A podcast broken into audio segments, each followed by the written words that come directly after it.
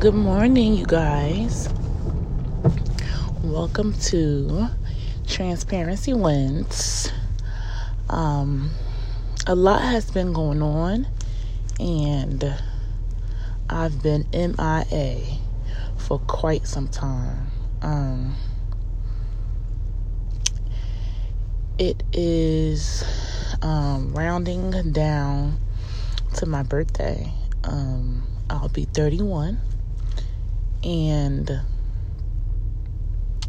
lately I've been waking up and feeling like something's been missing. And I just cannot put my finger on it. Around this time last year, my aunt was um, sick.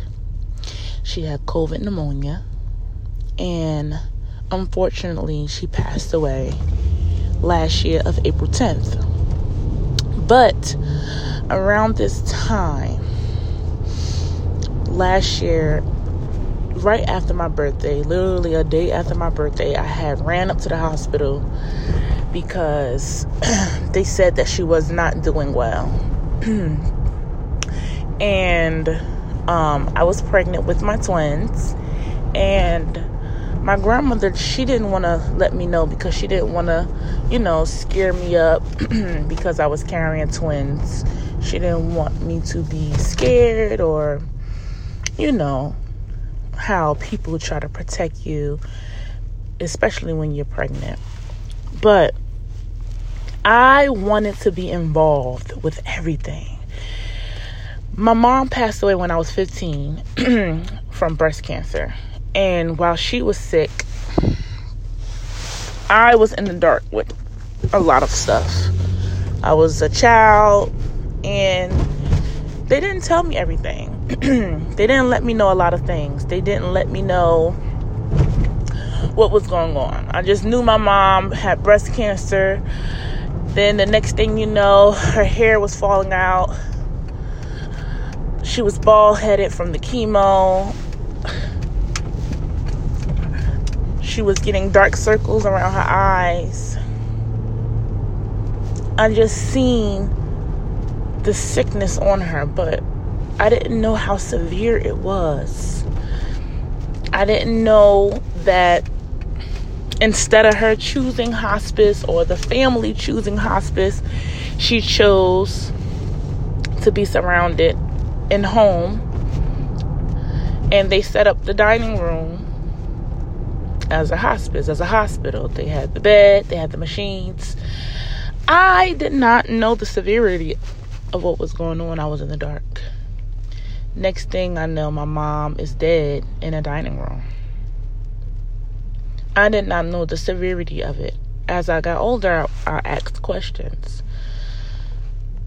I did not want to be in the dark. I did not want to be in the dark any longer the next person that got sick in my family, I wanted to be included. When my father passed away, which was out of nowhere, out of the blue, it was like I had to make choices by default. I was 21. I had to make choices because I was the next of kin. I was the oldest and I didn't want to make any choices. I didn't know anything. I was asking family members, what should I do? he was very ill. He, he was on life support. And I just remember them saying to leave him on the life support or take him off. That was a very hard decision I had to make. And I still felt like I was in the dark because that happened so suddenly and then it was just so hard as a 21 year old to make those kind of decisions. I've never had conversations with my dad about what to do if you're on life support. What what do he want me to do? What is his decisions? What is his wishes? I never had those conversations and I wanted to do the best that I could. I didn't want to see him like that. It was very odd to see my father like that. If anyone knew my father, my father was the life, a jokester, a clown, family first man. He just was my dad. Um, growing up, I wasn't always with my dad all the time, 24 7, but that was my father. And especially after my mom passed away, my father stepped in, you know, with me spending a night with him as much as I could, with us just creating a stronger bond. I could talk to him about anything. That was my dad. So seeing him like that was very painful. It was like he was just transforming right before my eyes into this person. And that was very hard. So when my aunt got sick, I did not, I wanted to be involved with everything. And it's very hard talking about these tragic deaths. And I'm trying to keep it together because let me tell you something losing someone, grief, pain, it just does not go away in the twinkle of an eye. It does not go away with a snap of a finger. It hurts. And it's something that you have to deal with. You know, when someone passes away that is very close to you, when it hits home, everyone's lives go on. But the person that got affected they go through multiple, multiple emotions. Sometimes emotions that they don't even understand what it is in that moment. And they may not understand what it is for years. it is very extremely painful to lose someone.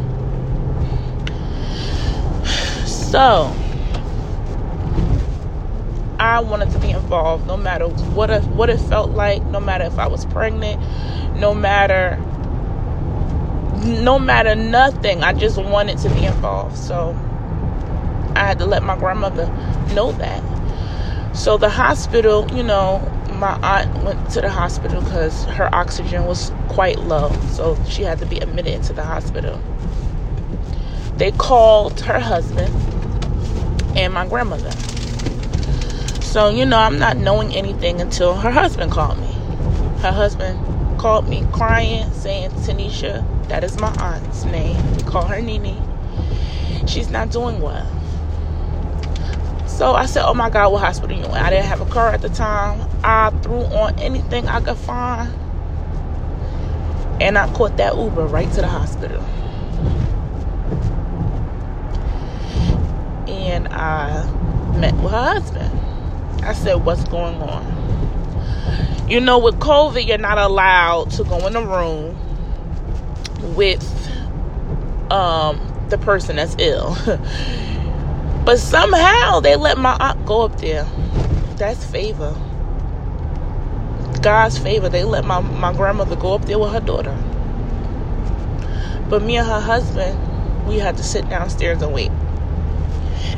And um, the last time I seen my aunt, was March 7th on my sister's birthday. We had a party for her. I have not seen her ever since then. The next time I seen her was in a coffin. So while she's um there, my grandmother's upstairs, you know. She has her own story, but she was up there with her and um the decision they had to make was put her in uh, ICU to be on a better machine because the machine that she was on wasn't helping.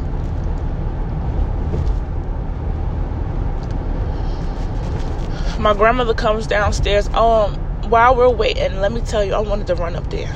I wanted to run up there. I wanted to run past the guards. I, if I would have known the room she was in, I would have ran up there. If I would have known how to get to that unit, I would have ran up there. I don't care if they would have chased me down. I would have ran up there. So my grandmother come downstairs and she tell me everything that was going on. and um it had to be like maybe a day or so i can't really remember that the doctors was telling my aunt that she needed to be ventilated okay because she wasn't doing well so these terminologies and the time i'm like okay you know i wish I would have known what I've known now. I mean, I wish I could have told my aunt to tell them no because she asked me, Nikwa, very, very heavy breathing. Just she just didn't sound comfortable. What would you do? that was the hardest answer I ever had to give somebody. Somebody that I love. And honestly, I don't know what I would have done in that situation, but I know if they telling you that you're not going to make it and in order to see a chance to be ventilated, let's take that chance. But I wish I would have told her, let's go get another opinion. Let's let's um tell the hospital you at now that you want to be transferred to another hospital. I wish that I would have told her that see what the outcome was at a better hospital. I don't know. you know, when someone passes away, you say, I wish this, I wish that. But everything is written, everything is God's plan, God's will. So, you know, we prayed with her. She said the sinner's prayer. My grandmother prayed with her. You know, we didn't want to hear oh, if you don't be ventilated, you could pass away or you could pass out. And the chances of being ventilated was a 50% chance that she might wake up. That's what she told us. But ventilation is nothing but life support. I did not know that then.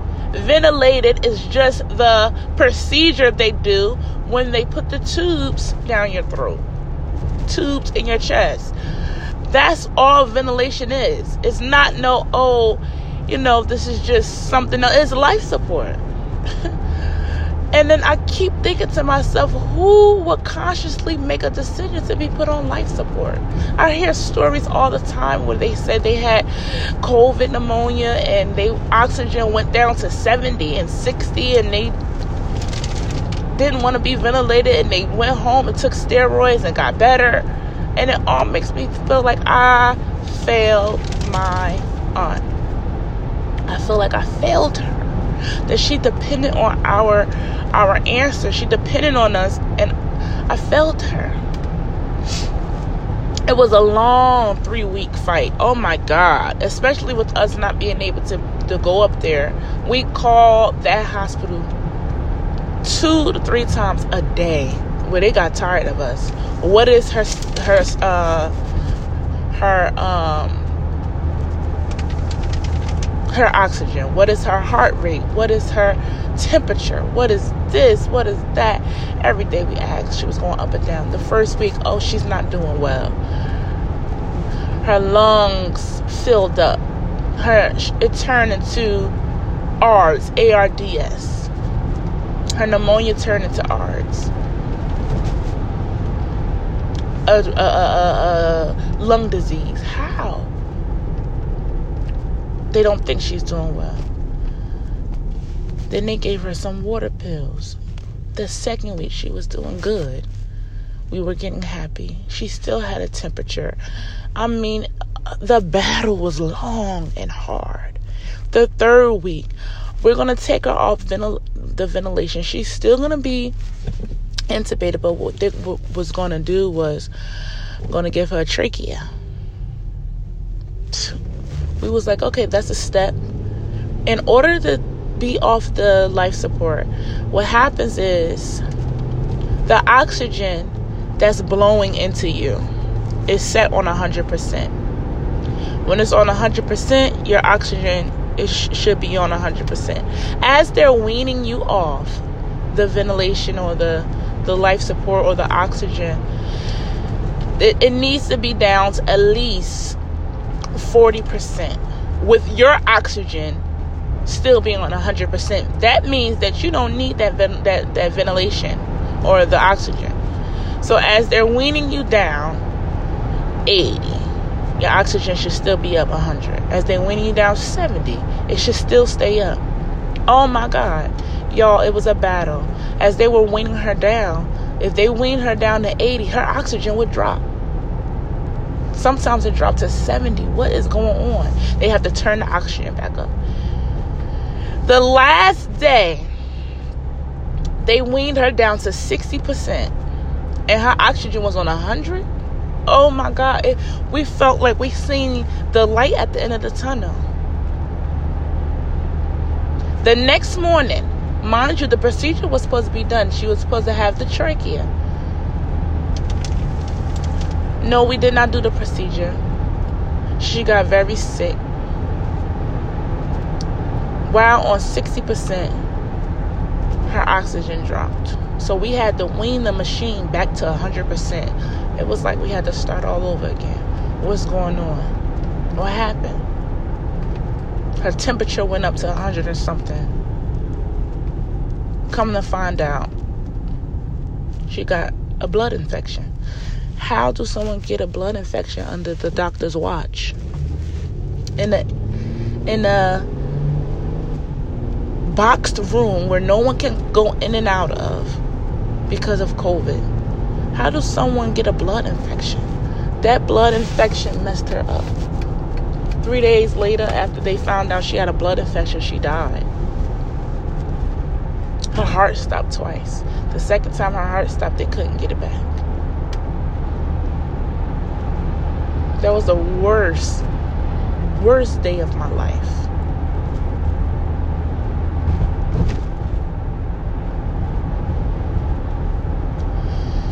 And all I can remember is the way I see my aunt react to my mother passing. I know we all have our different stories, but the way I see my aunt, now I understand. Yes, when my mom passed, I missed my mom. I, I was hurting. I was 15. I was hurting. But as an adult, now, in this stage of my life, oh my God, I can't even express to you the pain that I felt, the emptiness. People say, You don't even cry like that at your mother's funeral.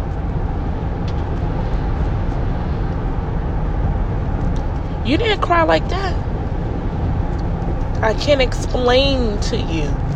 All I know is that I got older. And the bond that I've created, the things that the maturity that I went through, the understanding that I have now as an adult, not as a teenager, not as a kid, but as an adult, how I miss my aunt how the severity of everything that we went through it hurts. It's painful.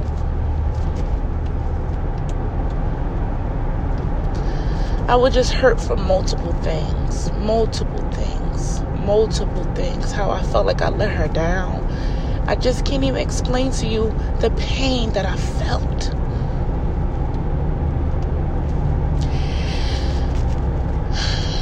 And around this time is when everything happened. I'm getting closer to the day that she died.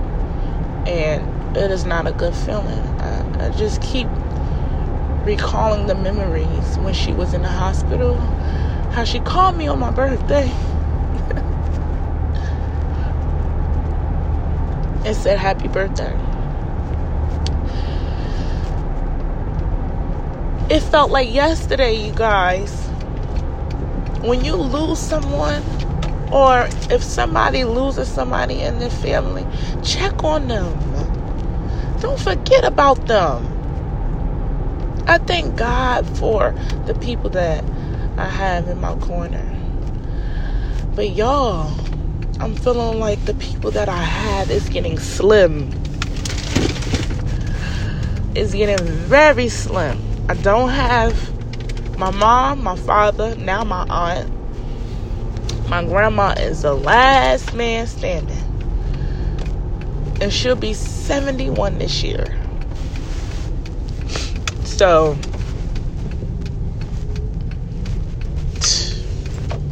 man, I need strength.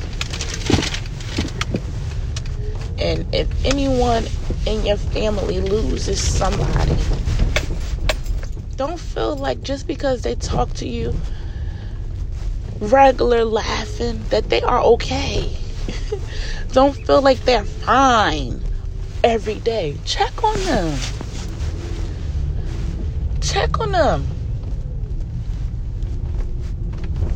Check on them. Don't assume that it's okay. And don't be afraid. I know sometimes people are afraid to ask questions or afraid to bring a topic up when it's concerning a, losing a loved one. Don't be afraid. And when someone even calls you to vent, don't just be quiet on the phone either. Respond back. Say something. I love you guys. I just needed to get that off my chest. Um, I hope that this can be relatable to somebody somehow. Through everything, through getting through everything, you have to have God. There's no way, no how you can get through anything without Him. There's no way that you can get through this grief, through this pain, through this hurt, through losing a loved one. There's no way you can get through it without having God on your side, without praying. You gotta pray.